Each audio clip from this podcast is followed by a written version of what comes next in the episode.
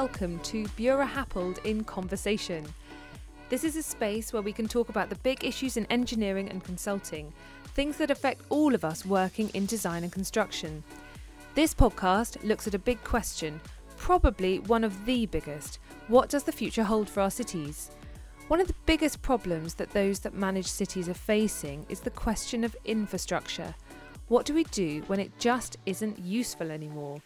Examples of this include big out of town shopping centres, office blocks, ports, railway lines, canals. A lot of our previously vital structures redundant, or in other words, they become stranded assets. What do we do? Well, we've got some people with some answers that might help, and I have two of them right here Buro Happold consultants Richard Ainsley and Roger Savage. Welcome. Uh, good morning. Good morning. Um, yeah, I'm uh, based in London. I lead our uh, interdisciplinary consulting team, which is a mixture of um, economists and urban planners at its core, but includes a whole range of other specialities as well. And um, my background is an urban planner. So I'm also within the um, city's consulting team, Buro Happold, based in London. Um, I'm, I'm an urban planner by background and um, I've been uh, leading uh, Buro Happold's stranded assets work in the UK.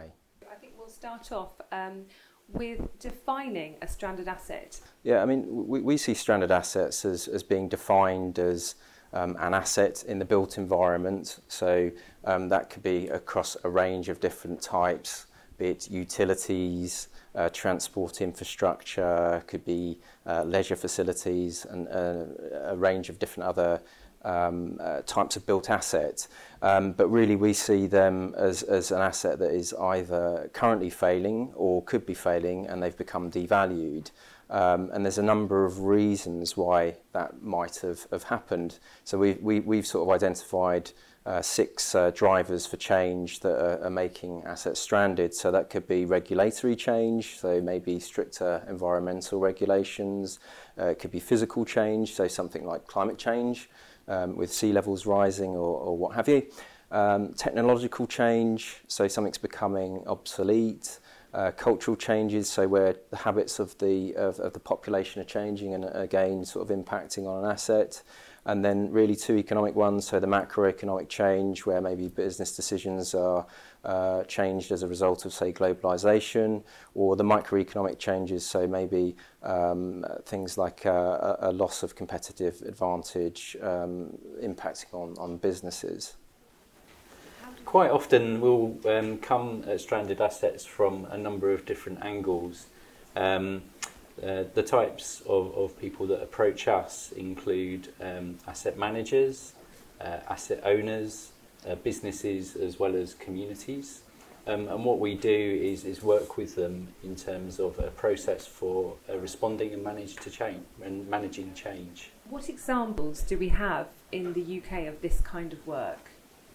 Really the, the, we're getting some examples where um, an asset owner is coming to us and they're looking for advice on how they may transform their asset. So um, we've got a particular example at the moment where we're, we're working with um, Edinburgh City Council on looking at a, uh, a former gasometer um, in Granton, um, which is obviously no long, longer used because of the way technology's changed. They no longer no longer need that.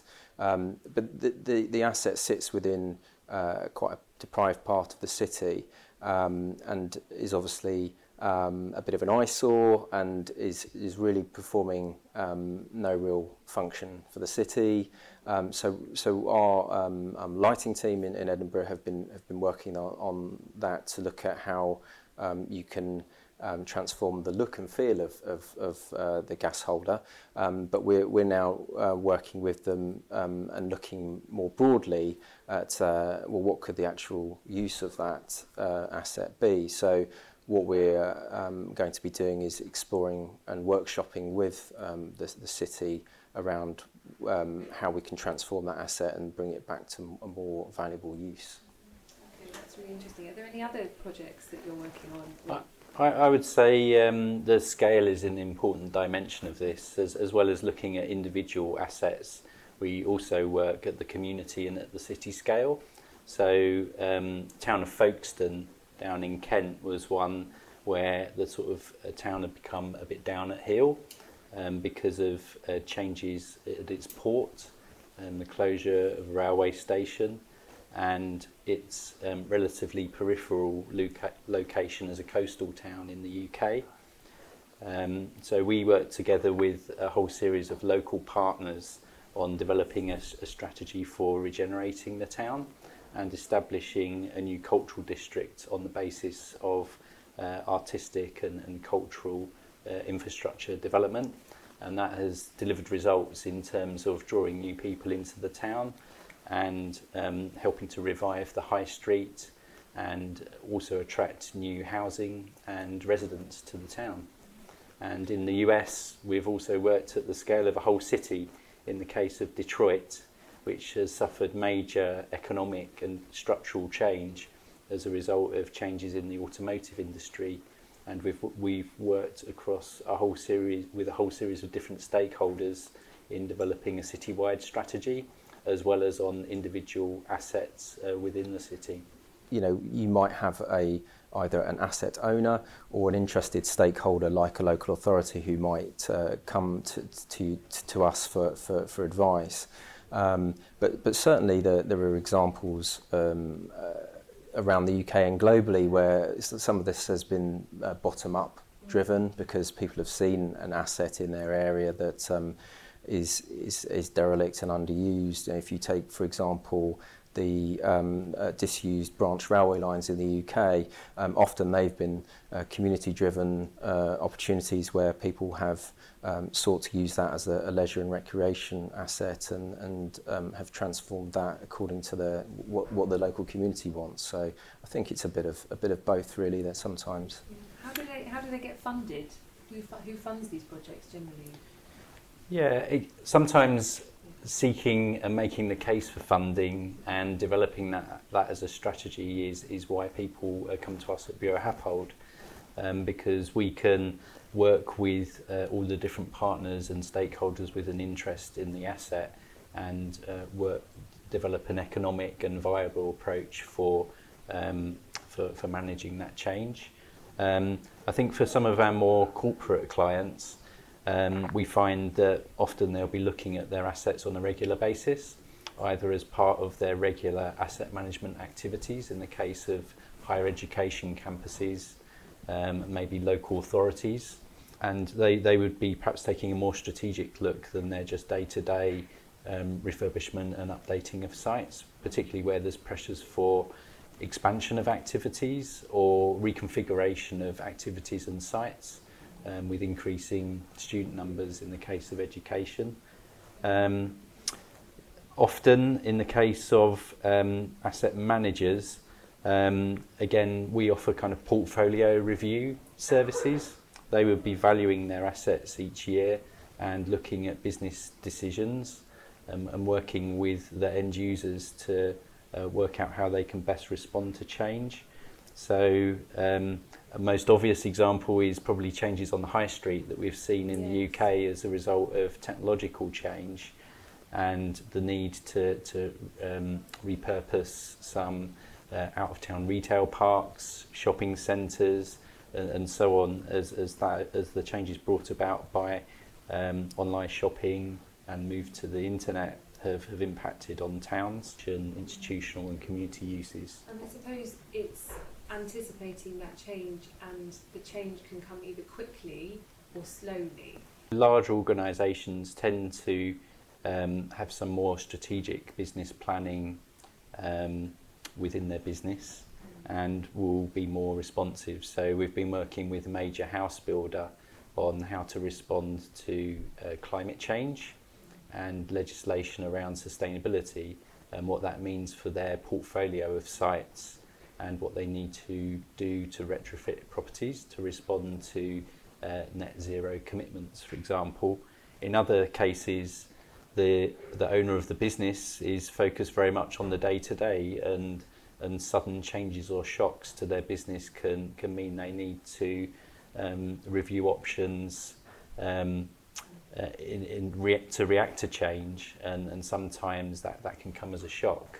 So we're very well used to, to coming in and either working alongside them in terms of their strategic planning processes and business planning processes, or, or just really to, to, to come in um, and assemble a team to kind of um, deploy and, and you know rapidly assess um, options for what to do next in, in the Brexit case. One of those, one of those examples, would you say? Yes, yeah. change. Yeah, I mean, obviously it ended up being not quite so rapid Yeah. with the, the delays, the various delays to the deadline. Um, but I think, um, yeah, we have seen some of those changes flow through, um, either directly or indirectly to a number of different sectors in the economy, um, particularly relating to, to manufacturing. Um, other sectors, it has just created uncertainty, but perhaps prompted them to think more strategically about their investment decisions and, and their business planning. And again, we have seen um, a kind of increase in, in inquiries and, and so on for, for, for helping, helping clients. Quite, quite often we find that there's a, a cycle, particularly in terms of property investment, whereas um, the, the value of an asset declines, the amount of activity it supports declines, they become underutilised. Um, and, and then, but initially, there isn't perhaps, because of the existing use value of the property, the, um, uh, the economic case for redeveloping an asset. So you tend to find that they fall into disuse for quite a period of time, and often they become overlooked and they would be written down in terms of their value on the balance sheet, but not actively managed. So um, we find, find that in quite a number of situations, and, So and what would people. you say the trigger point is for Buro Happold to get involved in something? Yeah, I think I think it's about there needs to be some impetus for change. So either um, there's a, a an economic imperative. Uh, sometimes it can be um, uh, as a result of regulation. Sometimes it can just be around leadership, maybe a change in, in, in political situation within a local area, uh, or a, a more grassroots um, action in order to, to prompt it. So we've seen people even uh, look at crowdsourcing and using social media to draw attention to particular assets in, in some towns and cities. Looking ahead over the next few years, I think what we're seeing is that with change being constant, um, there is increasing awareness of, of um, assets and how to man- and, and the need to manage them more actively. Um, I think what we're increasingly being approached for is it, by clients is to help them look beyond their day-to-day business and to track emerging trends and um, and, and and different forces affecting their business and their area, uh, and helping them to almost anticipate change or at least um, understand the uncertainties that they're they're dealing with. Um, so I think we're seeing more moves towards that and, and developing more um, uh, evidence base and um, information to support those decision making. I think I think one of the barriers is is around language and, and communication, and I think why people come to Buro Happold is is that we talk the language of both the asset manager, the asset owner. We've got deep sector understanding um, from our core engineering um, business and disciplines across quite a very broad range of areas, and we can also um, work with communities and help to align stakeholders and, and broker discussions and visioning around the future of, of assets. Um, because one of the reasons why things don't happen is because people are operating in silos, and it's really our integrated approach and understanding with um, bringing that that kind of social perspective as well as a business perspective um, that is why um, we're finding people are approaching us. Thank you both. Earlier today, I caught up with Alice Shea, one of my Buro Happold colleagues in the New York office, who is working in this area of urban renewal. And here's what she had to say about the topic. Uh, my background is in urban planning, urban design, and urban strategy. So um, many of my projects have been focused on transformation of public realm assets um, from defunct, underutilized systems into new amenities that can be used for recreation, uh, environmental uh, remediation, for new cultural uses, uh, for activation around tourism, a whole realm of opportunities. We know that Alice's uh, one of Alice's key projects recently has been her work on the Erie Canal. The Erie Canal is over 350 miles long. It runs from Albany to Buffalo. It is a massive infrastructural system. It is a canal that has transformed three times over its lifetime up to this point. Um, it's the reason that New York City is the economic powerhouse that it is today because it opened up trade to the Midwest uh, from the Atlantic. Um, but unfortunately, due to uh, the advent of the railroads, containerization, and other more modes of shipping, the Erie Canal has, is no longer uh, serving the purpose that it used to when it was first created and then adapted in the 20th century. So we were brought on to support the New York Power Authority along with the New York State Canal Corporation to identify opportunities to reposition this, you know, what we call stranded asset, um, to identify ways that it could really be used for the 21st century. So this was an incremental process of ideation and strategy development. Initially, we launched an international ideas competition to garner new concepts and uh, thoughts and ideas around how the Erie Canal could be used for today and into the future. We received over 145 submissions from that process. It garnered so much excitement and energy. Um, the agencies that we worked for said, you know, actually we, we realize there's a real potential here. And so we then organized um, a statewide task force that brought together six different state agencies and over 25 key constituents, um, key stakeholders representing key constituency groups. Um, to come together and meet over the course of six months to evaluate ideas that come from the, had come from the competition, as well as other ideas that had been uh, brought up through this process.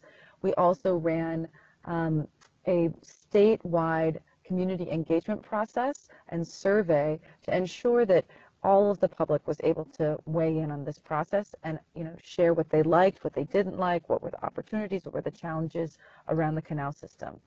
We work with that set of stakeholders and state agencies to identify a, a range of different strategies. Um, you know, when you're looking at assets and you know the transformation of these old pieces of infrastructure, it's you know really beneficial to think in a broad way. You know, these assets served a pr- previous purpose. You know, shipping in the case of the Erie Canal, but it's just no longer economically viable due to technologies of today. And so how could actually this waterway that is incredibly well managed, it is a huge mechanized system, actually provide other benefits, such as um, preventing flooding, providing water to upstate farming communities, uh, remediating wetlands. Um, it has an opportunity to uh, reconnect uh, riparian corridors that have been disconnected. There's an opportunity to uh, make it a real destination for tourism and have it be this string of sustainable and healthy uh, transportation across the state. So based on this process of garnering ideas, getting input from the public and key stakeholders, uh, bringing together this task force of major um, state agencies and constituencies, and then evaluating these strategies with technical experts across various fields, we worked with these state agencies to come up with a plan for implementation. Biggest challenge is communicating the future potentials for whatever this type of infrastructure or stranded asset may be. You know, communities, individuals can be very invested in the way that they see the system today or in the past.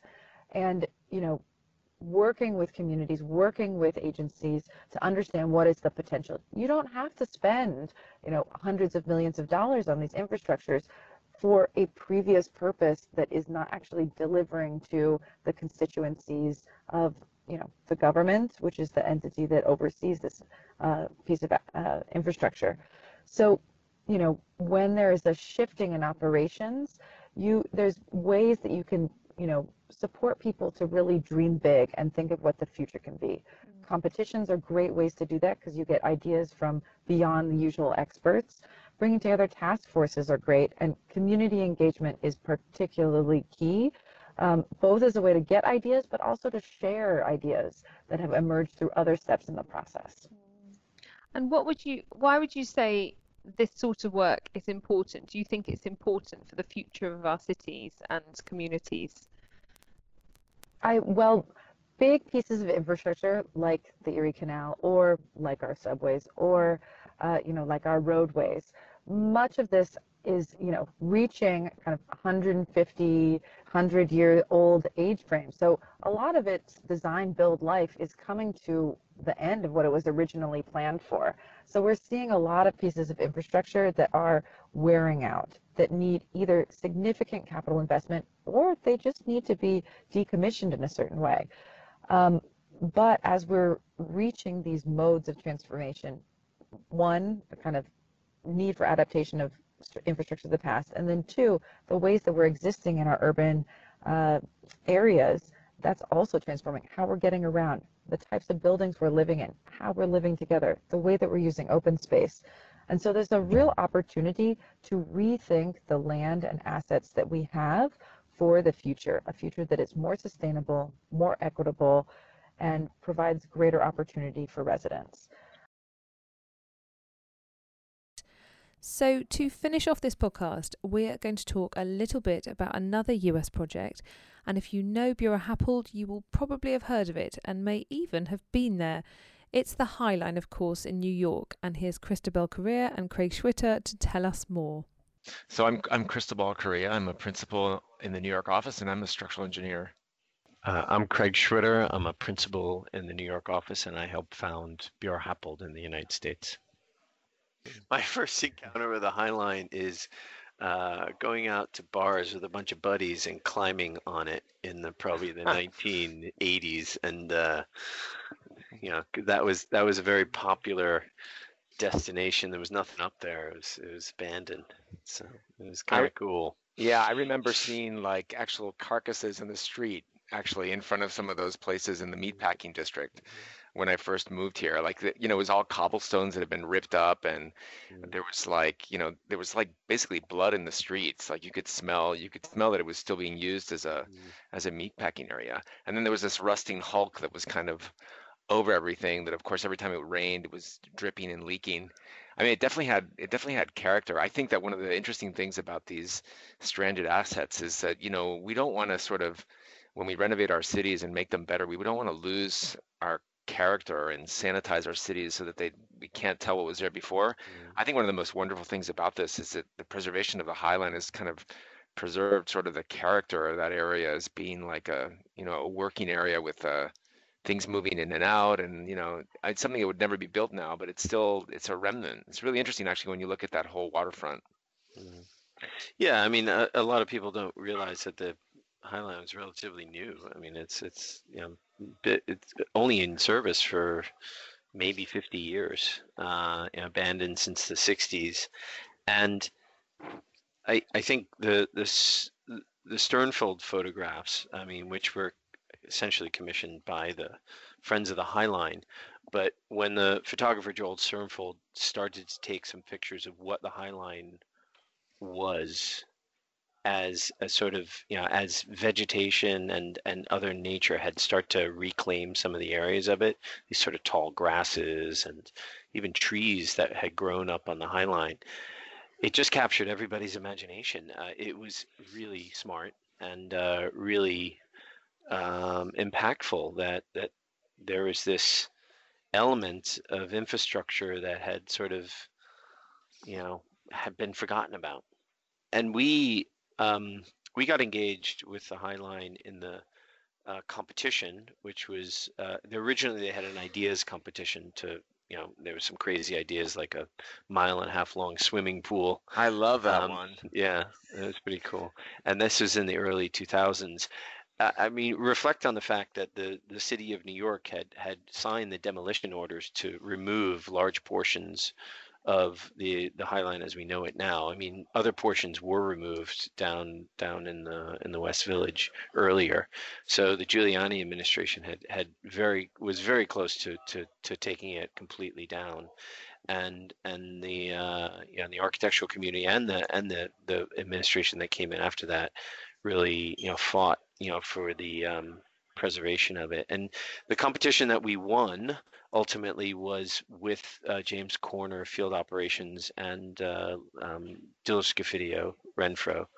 Um, and uh, it was really interesting. I remember the the the um, the pitch was to not, you know, to to restore it, but to respect it, to to make it a public amenity that wasn't um, that you didn't charge to go up there. That it wasn't covered in gelato stands and retail. It was it was something that was almost a a lung or something like that for the city. It was something that people in the area could you know freely walk on and and, and breathe. It was I mean, it's I, Craig. I think it's it's interesting how you talk about that ideas competition because I have such a strong memory of that. Like it, it was so smart the way Friends of the High Line kind of put this thing together and created all this excitement. I remember that the they had all the models and they were all in Grand Central and people were just kind of like super excited about thinking about what this thing might turn into.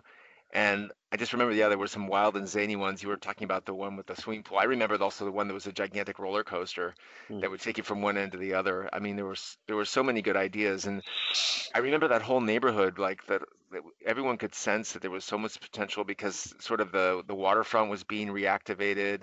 There were all these galleries. I mean, people were really hanging out in that neighborhood, and it just it just seemed like that whole area was poised to become something really really wonderful for the city. Eh, It, it is true, and and I think there's a lot of lessons that have been learned about the High Line, and and and the reason why it's it's tried to be replicated uh, in in so many places, and some successful, some not. In that, I think it's a turning point in in planning to understand there's a huge value to this um, to this asset. There's a huge value to the sort of character of of of trying to maintain you know infrastructure in this way shape and form and reinvent it because there's a there's a sort of a, a grounding to it of the fabric of the city that people really appreciate it becomes a place that is definable and and very difficult to replicate and it one interesting um, element now the High Line is when you're you're sitting up towards the top of the High Line. Uh, of course, it loops around Hudson Yards, but you can actually access now Hudson Yards um, from the High Line. And you know, as much as you know, Hu- Hudson Yards is a absolutely brand spanking new development, but it feels not of New York City. It doesn't. And as soon as you actually walk from the, the sort of huge plaza with in, in Hudson Yards, and you kind of cross that dividing line to the the High Line, all of a sudden, I, at least I do, I feel like I'm back in New York City. Yeah. And, and and there is a there's a huge there's a huge value to that from the perspective of perception of the obviously tourists want to experience that too because they want to they want to go to where the real New York is. Yeah, I mean, I think that I think that the other thing about that we haven't talked about is that the views that you get from the High Line are actually absolutely magnificent. I mean, in terms of the views of the river and the fact that it just kind of like presents this sort of like panorama of the waterfront, and you can kind of see the history of New York. You know, as you as you look around, you can see things that were built in the you know the 1800s and the 1900s and 1930. You can see, and you can even see you know Hudson Yards. You can see it all. It's all kind of laid out there for you.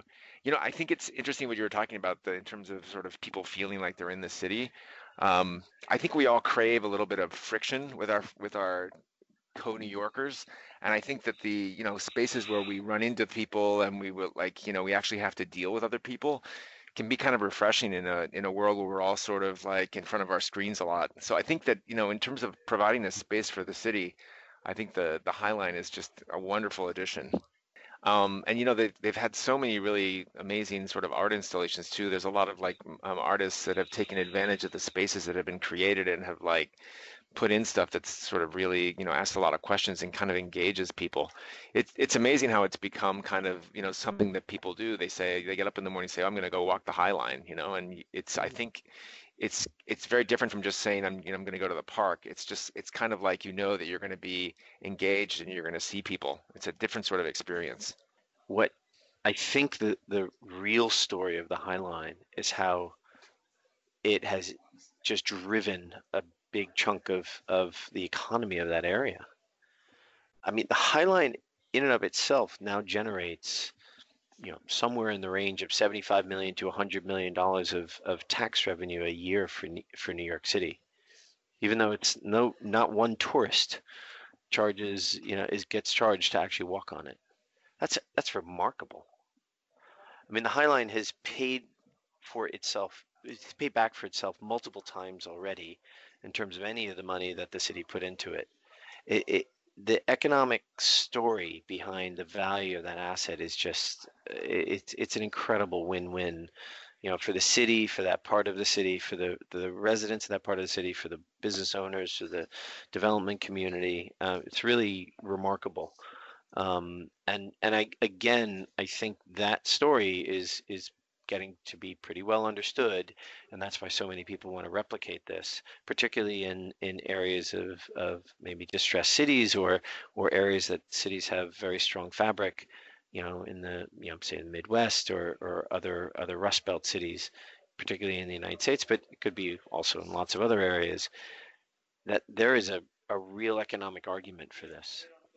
Um, and that that just makes the entire piece of the High Line that much more interesting as a story. I mean, I, I would say that like I I mean, kind of echoing what Craig is saying. I mean, I think that that there are these potentially t- the potential to lock to unlock these things is amazing, and I, I I look at these things so much about sort of the character of the city and like you know preserve. I think it's important to preserve things and value them. I mean, things that you know not, not everything is so obvious as a as a beautiful building there's you know there's an you know an ugly an ugly railway overpass is uh, also has a cultural value. It can be turned into something. I mean, just to, to be able to see that and to, to be able to see that that's part of who you are as a city is super important. I think it has to do with identities and and you know making sure that your the place that you live is yours and it has its own identity.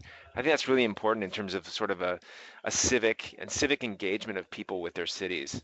So I think these are this is great that people are looking at their cities and saying, you know, we have some really cool stuff here. We can go places with this. We did not expect this. We did not see this coming. I I I would uh, suffice to say, I think in the earlier part of my career, I would have said new buildings are what makes Buro Happold Bjørrehappold iconic new interventions in buildings, you know, the, the Louvre or, or something of that nature in Abu Dhabi. Um, and yet, I think as I've you know, as, as we've grown up around the High Line and we've understood its power and we've started to do other projects such as the Detroit main train station, the renovation of that in, in Detroit, we've started to understand that these projects are are as iconic and even more powerful than those new buildings. Because there, there's a there's a value and a, and honestly a reward both professionally and and economically and culturally to restoring, repairing, you know, and reusing this type of fabric in cities. It's really special. You have been listening to Buro Happold in Conversation, where we discuss big issues in engineering and consulting. Catch up with the rest of our conversations on iTunes, Google Play, Castbox, Castro, or wherever you get your podcasts. And if you like what you've heard, please do share this podcast with your friends and colleagues. Until then, see you next time on Buro Happold in Conversation.